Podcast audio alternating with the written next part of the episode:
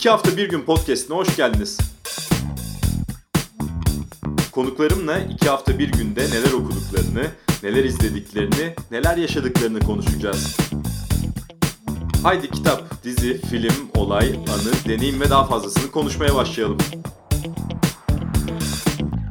İki hafta bir günün yeni bölümünde konuğum hepinizin yakından tanıdığına emin olduğum bir isim. Seren Asker, Halk TV ekranlarındaki Görkemli Hatıralar programıyla Türkiye'nin bu yoğun gündeminde hepimizi haftada 6 saatliğine bambaşka bir dünyaya götürüyor. Bu dünya edebiyattan oluşuyor. Bu dünya sanattan oluşuyor. Ne dersiniz Serhan Bey? Edebiyat, sanat, tarih, felsefe, matematik, e, mitoloji, tiyatro, müzik, e, sinema hepsini kuşatıyor. Öncelikle merhaba sevgili seyirciler, sevgili dinleyiciler. Televizyoncu olunca Alışkanlık. seyirciye alışıyoruz. İzleyici de dinleyici de bana göre aynıdır. Hep aynı aynı duyarlılığı taşır. Seçici olur zaten e, sanata, edebiyata, tarihe. E, bir soluklanma durağıdır aslında edebiyat, tarih, sanat e, insanlar için. Soluklandığımız bu durakta ruhumuzu da arındırırız, ruhumuzu da şekillendiririz ve hayata bambaşka bir periyottan bakarız. Bambaşka bir yörüngeye zaten kendimizi çekeriz. Ve siyasetin, e, kavganın, gürültünün, ötekileştirmenin olmadığı bir bahçeye girmiş oluruz. O bahçede öyle bir iklim vardır ki e, insanı e, dönüşür, dönüştürür, devinime uğratır. Bunu dünyada yapabilecek tek dal sanattır. Ee, sanat çok büyük bir limandır. Sanatın e, yağmurunda üşümezsiniz. Sanatın e, kar yağışı size uçsuz bucaksız bir ufuk açar. Onu yakalamak önemlidir. Nasıl yakalarız bunu? Kitaplarla yakalarız, oyunlarla yakalarız, sinemayla yakalarız. Heykeltıraşın yaptığı muhteşem eserler, ressamın tuvale yansıttığı muhteşem tablosuyla yakalarız. Aslında yapılan şey çok basit. İnsan, tabiat yan yana iç içe geçmiş halidir zaten sanat.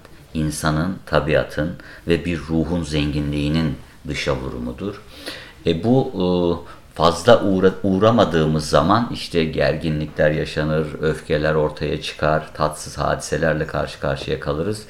Şimdi biz bugün e, senle konuşurken dedik e, bir batıdan, Latin Amerika'dan bir de bizim e, ülkemizden, Anadolu'dan, Cide'den, Kastamonu Cide'den, Cide'ye gittiğiniz zaman zaten üstünüz başınız e, Rıfat Ilgaz kokar.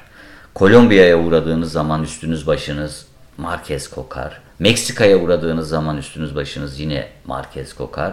Ve Küba'ya gittiğiniz zaman da aynı duyguları yaşarsınız. Çünkü hem Küba hem Meksika hem de Kolombiya Marquez'e bizim vatandaş derler. Marquez Kolombiya'da doğdu, Meksika'da büyüdü, yaşadı. Fakat Fidel Castro'nun da çok iyi arkadaşıydı. Fidel Castro zaten o asıl Kübalı veya Meksikalı değil, asıl e, pardon, as, e, Kübalı ve e, Kolombiyalı ve Meksikalı değildir. Asıl Kübalıdır der Fidel Castro. Küba devriminin kardeşi Raul Castro ve Ernesto Che Guevara ile birlikte baş kahramanı, Latin Amerika'nın büyük idolü Fidel Castro Marquez'i, Gabriel Garcia Marquez'i böyle tanımlıyor. Dilersen önce e, bizim Rıfat Ilgaz'dan başlayalım. İkisine de değineceğiz. Şunu da söylemek istiyorum başlarken. Bu çok kıymet verdiğimden dolayı. Görkemli hatıralara baktığım zaman en önemsediğim konu galiba şu. Türkiye'de birçok genç haklı veya haksız şekilde haberdar olmadığı büyük ustalarla tanışıyor. Bir televizyon programı sayesinde. Burayı bir açalım ondan sonra bu iki ustadan bahsedelim istiyorum. Nasıl oluyor da bunu sağlıyorsunuz? Şimdi şöyle, e, bu ülkenin e, gerçekten de çok çok büyük değerleri var. Yani e, Osmanlı'dan bu yana girdiğimiz zaman Namık Kemal'den tut Ziya Gökalp'e kadar, Ziya Gökalp'ten e, e, Cenab-ı Şahabettin'e kadar, oradan e, Mahmut Şevket Esendal'dan e, Nazım Hikmet'e kadar, Nazım Hikmet'ten Sabahattin Ali'ye, Aziz Nesin'e, e, Rıfat Ilgaz'a, e, Cemal Süreyya'ya, Yılmaz Güney'e, Yaşar Kemal'e, e, Ahmet Erhan'a, Ahmet Telli'ye, Şükrü Erbaş'a, Edip Cansever'e, e, bunlar çok çok büyük Haydar Ergülen'e kadar çok çok büyük değerleridir bu ülkenin. Biz bunlardan beslenmeliyiz zaten. Bunları anlatmalıyız. Bir ruhi suyu gençler tanımıyor ama ruhi su kentlilere türküyü sevdiren adamdır. Opera sanatçısıdır aynı zamanda. Bas baritondur ruhi su. Ruhi suyu anlatıyoruz biz programlarda çoğu zaman. Aziz Nesin'i anlatıyoruz. Yahya Kemal Beyatlı'yı anlatıyoruz. Yeri geliyor Sezai Karakoç'u anlatıyoruz. Cahit Zarifoğlu'nu anlatıyoruz. Yani bütün e, katmanlara eşit mesafede olarak. Yani Cahit Zarifoğlu'nun siyasi görüşüne katılmayabilirsiniz. Fakat yazdığı eserler çok takdir edilecek eserler. Mihriban bu ülkenin en sevilen türkülerinden birisidir. Musa Eroğlu söyler. Abdurrahim Karakoç yazmıştır ama. Birisi MHP geleneğinden geliyor, ülkücü gelenekten geliyor. Birisi de e, Alevi gelenekten geliyor, sol gelenekten geliyor. Musa Eroğlu. Fakat işte sanat onları bir araya getiriyor.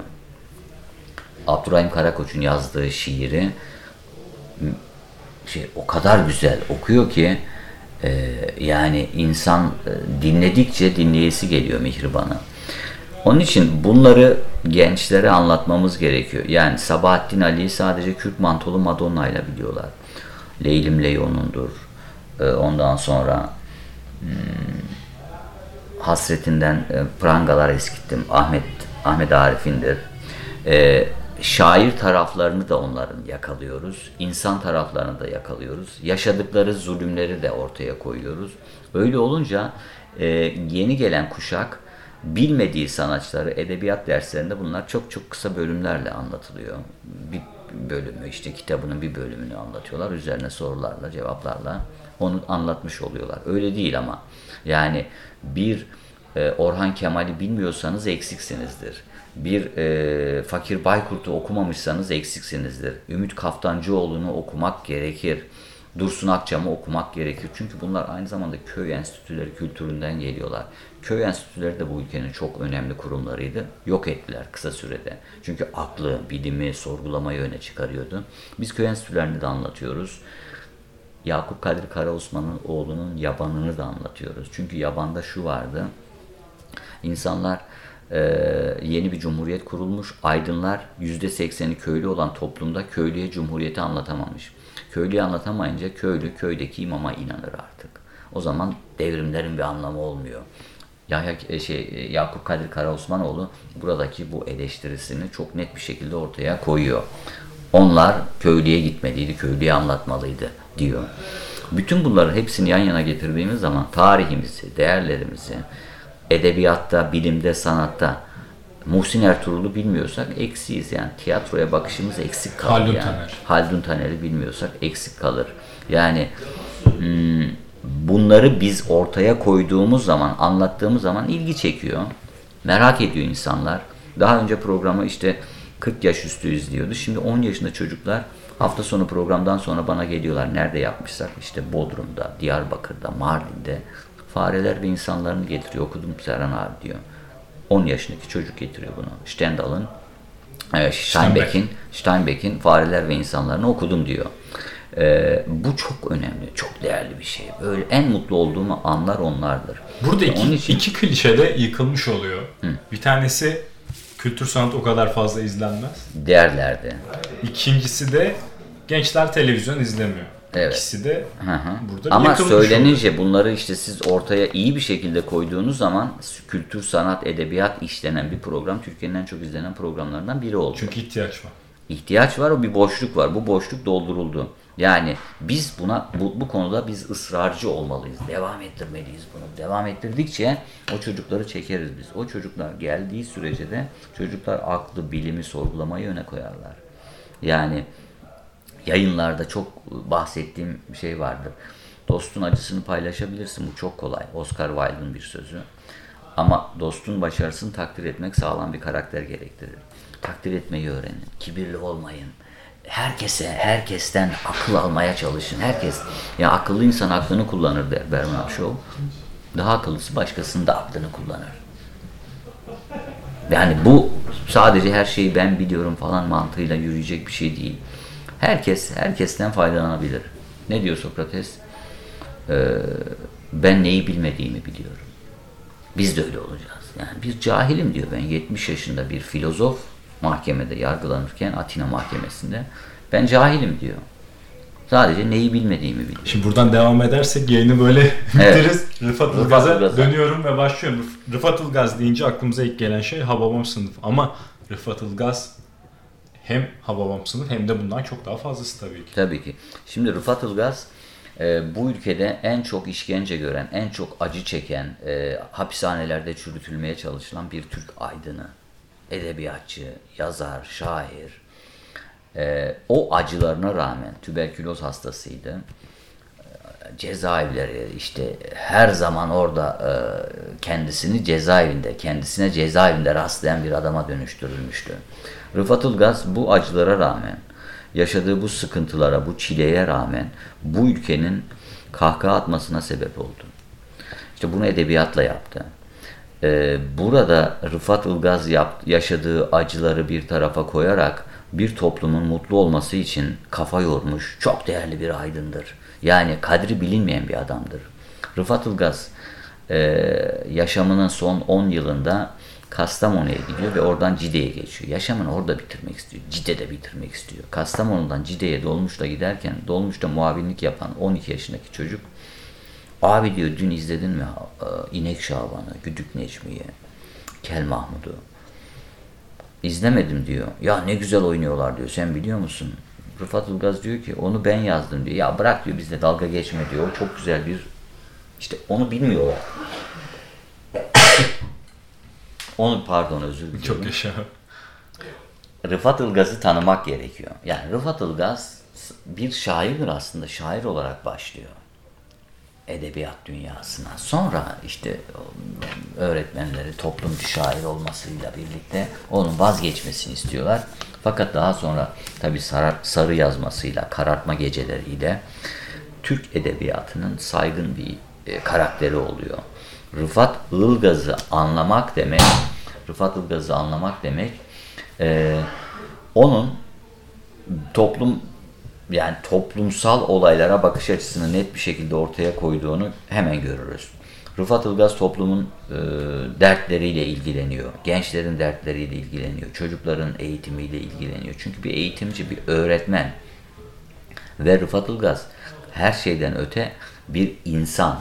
O insan profiliyle e, yazdığı eserlerde sarı yazmayı okuduğunuz zaman çocukluğundan gençlik yıllarına kadar o kadar güzel anlatıyor ki bir biyografisini sarı yazmada tabi geleneksel bir e, kostümdür, bir kıyafetin bütünleyici, bütünleyen tarafıdır. E, oradan yola çıkarak çocukluğunu, gençliğini yazıyor. Ve ben e, yani bu yayın aracılığıyla Rıfat Ilgaz'ın Hababam sınıfında okusunlar, karartma gecelerinde okusunlar. Ama sarı yazma onu anlatıyor, kendisini anlatıyor ve bir cumhuriyetin dönemsel olarak nasıl bir evrimden geçtiğini de çok net bir şekilde, güzel bir şekilde Rıfat Ilgaz'ın gözünden dinlemek gerçekten de çok güzel oluyor. Biz Cide yayınında, Görkemli Hatıralar'da ben Rıfat Ilgaz'ın gözlüğünü taktım. Müzesinde gözlüğü vardı. O gözlükten bakınca dünyaya dostluğu görüyorsun, barışı görüyorsun, kardeşliği görüyorsun, sevgiyi görüyorsun, ötekileştirmemeyi görüyorsun, bilime saygıyı görüyorsun, akla önemi, sorgulamaya değeri görüyorsun.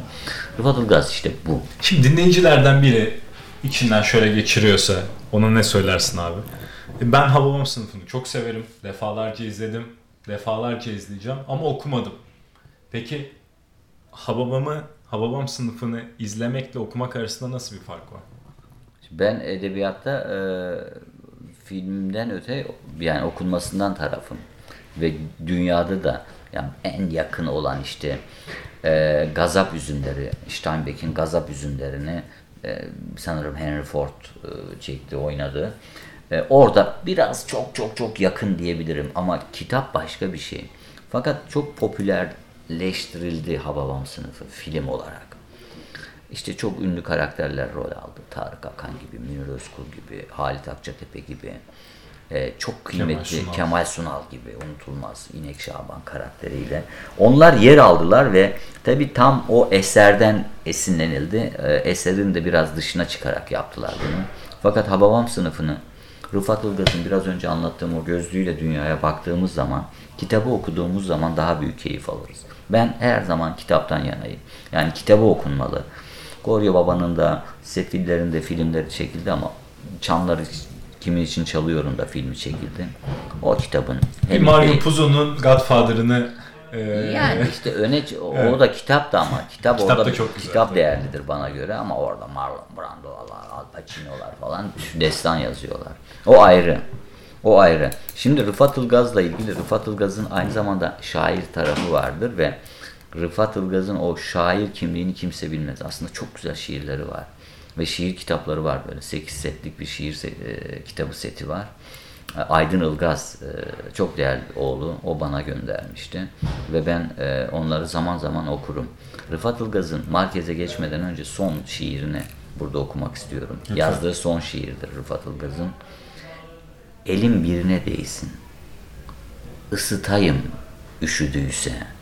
Boşa gitmesin son sıcaklığım diyen koca yürekli bir adamdır Rıfat Ilgaz. buradan tüm sevgilerimizi yolluyoruz. Saygılarımızı yolluyoruz. Evet, Zaten kısa bir sürede anlatılacak birisi değil tabii ki Yok. ama süremiz de belli bir e, noktada olduğu için. Ama teşvik etmek amacıyla tabii ki şimdi Rıfat Ilgaz'ı bizi dinleyenler mutlaka alıp okumaları gerekir.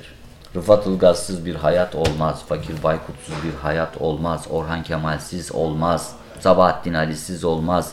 Rıfat Ilgaz'sız olmaz. Okuyacağız. dinleyicilerden bir özür borçluyum. Bu programı yapan kişi adına Halk TV haber merkezindeyiz. Olabilecek en sessiz yeri bulmaya çalıştık. Serhan abi diyorum artık Serhan abiyle birlikte ama eminim ki arkadan bir sürü ses duyuyorsunuz sayın dinleyiciler. Lütfen kusurumuza bakmayın. Haber merkezinde bu kadar sessizlik olabiliyor. Bizi bağışlasın izleyiciler. Bizi bağışlayın. İçeriye Gabo'ya, Gabo'ya geçelim mi? Tabii ki. Gabriel Garcia Marquez'de Marquez. Latin Amerika'nın büyülü gerçekliğini başlatan kişi. kişi e, Yaşar Kemal hayranıdır. E, Gabo, Gabriel Garcia Marquez. E, ben Meksika'da iki gün, Meksiko City'de iki gün bekledim elini sıkabilmek için. Başardım da, elini sıktım. Onun elinin sıcaklığıyla bu yayındayım diyebilirim. E, çok O yakın eli bir zaman yıkamak istememişsin. Ee, 2013'tü sanırım. 2013'teki Meksika City e, ziyaretimde Mercedes'in e, zorla verdiği izinden sonra Mercedes e, sevgili eşi e, Marquez'in getirip elimi sıkmıştı bir 3 dakika. Biraz İspanyolca konuşarak şey yapmıştık.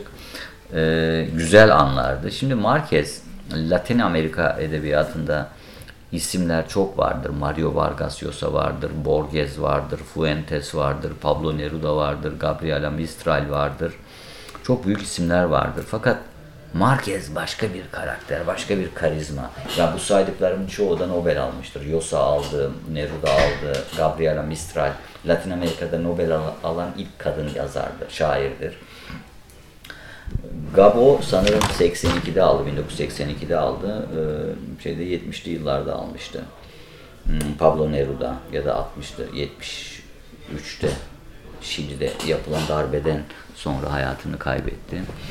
Ee, Marquez'in şöyle bir aslında Marquez'i şöyle anlatırsam çok şey anlatmış olurum.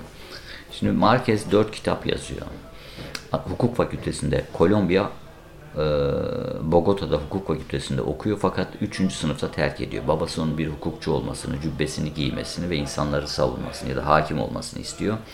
Fakat yazmaya meraklı. Birçok iyi yazar gibi onda yolu gazetecilikten geçiyor. Gazetecilikten geçiyor. Bir zamanlar gazete, hatta spor muhabirliği yapıyor. Bir spor dergisi çıkarıyorlar. Fiyasko. Sonra dört kitap yazıyor. İşte Yaprak Fırtınası'yla başlıyor.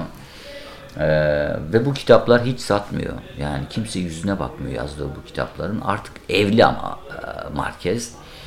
Evli Mercedes'te iki de çocuğu var. Süt parası bile bulamıyor çocuklarına. Kirada, kiracı Hmm, evinde kiracı e, ev sahibi bir gün ev sahibine gidiyor 8 aydır kirayı ödeyemiyor 8 aydır kirayı ödeyemiyor ve diyor ki ben diyor 8 aydır kirayı ödeyemiyorum. 4 ay daha ödeyemeyeceğim.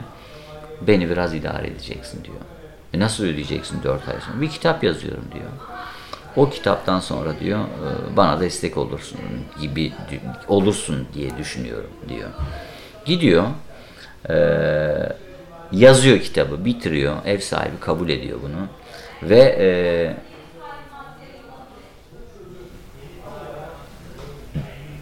bitirdiği zaman kitabı Meksiko City'deki postaneye gidiyor Mercedes'le birlikte tartıyorlar 480 sayfa Arjantin'de bir yayın evine gönderecek. Daha yayın evi de inceleyecek sonra karar verecek basımına.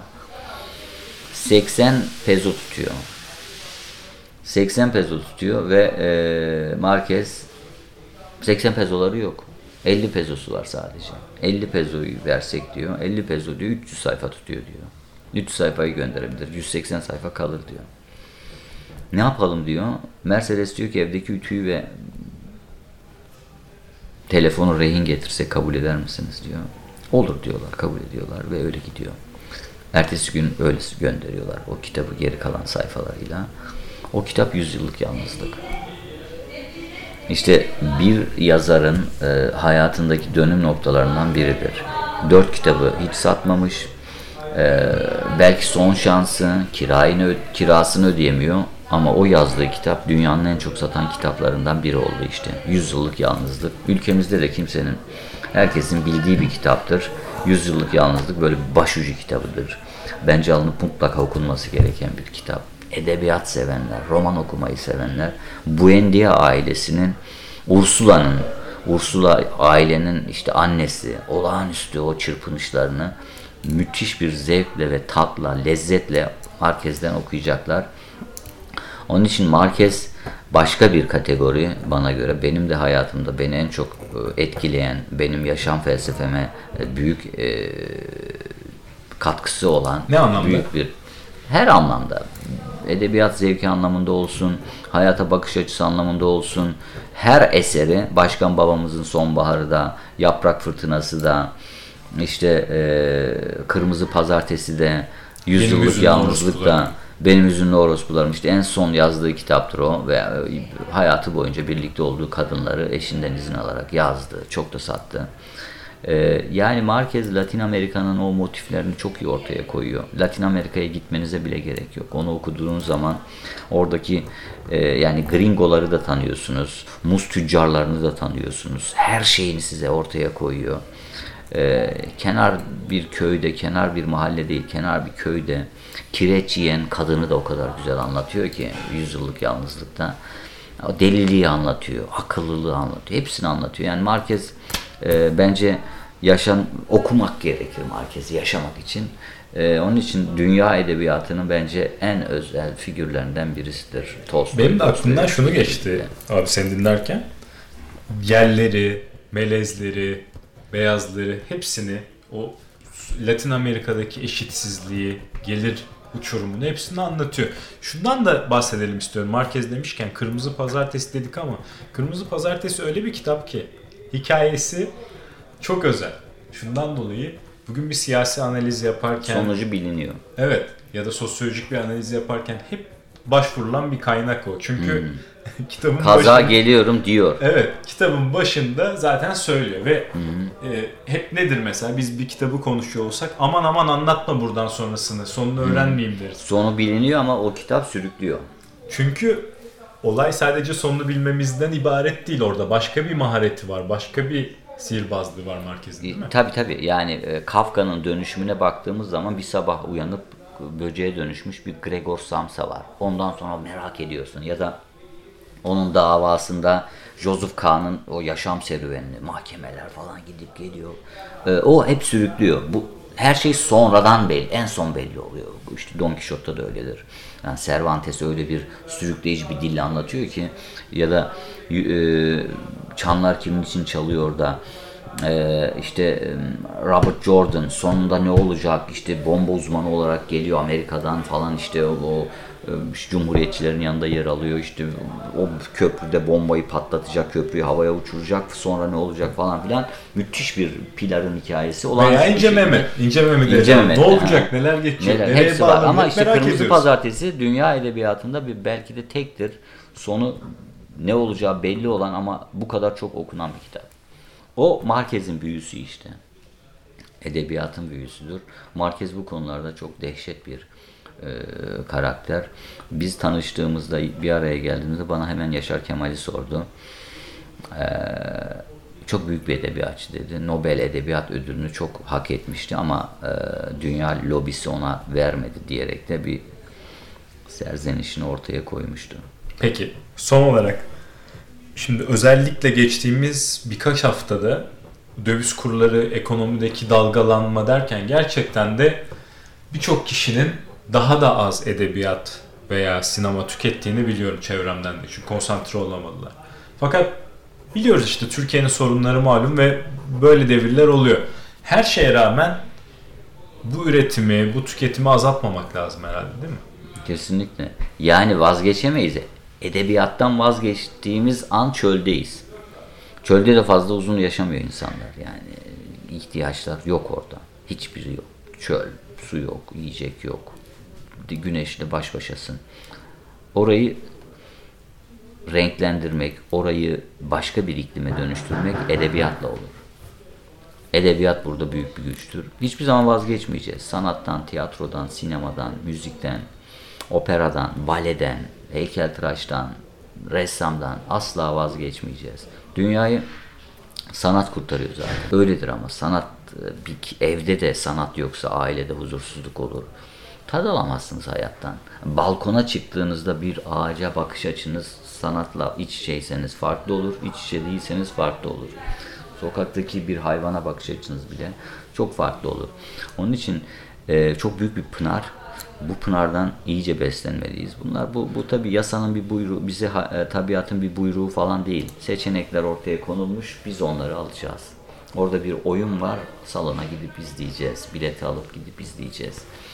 Ee, dünyanın en büyük gücü sanattan geliyor. Dünyayı iyilik kurtaracak.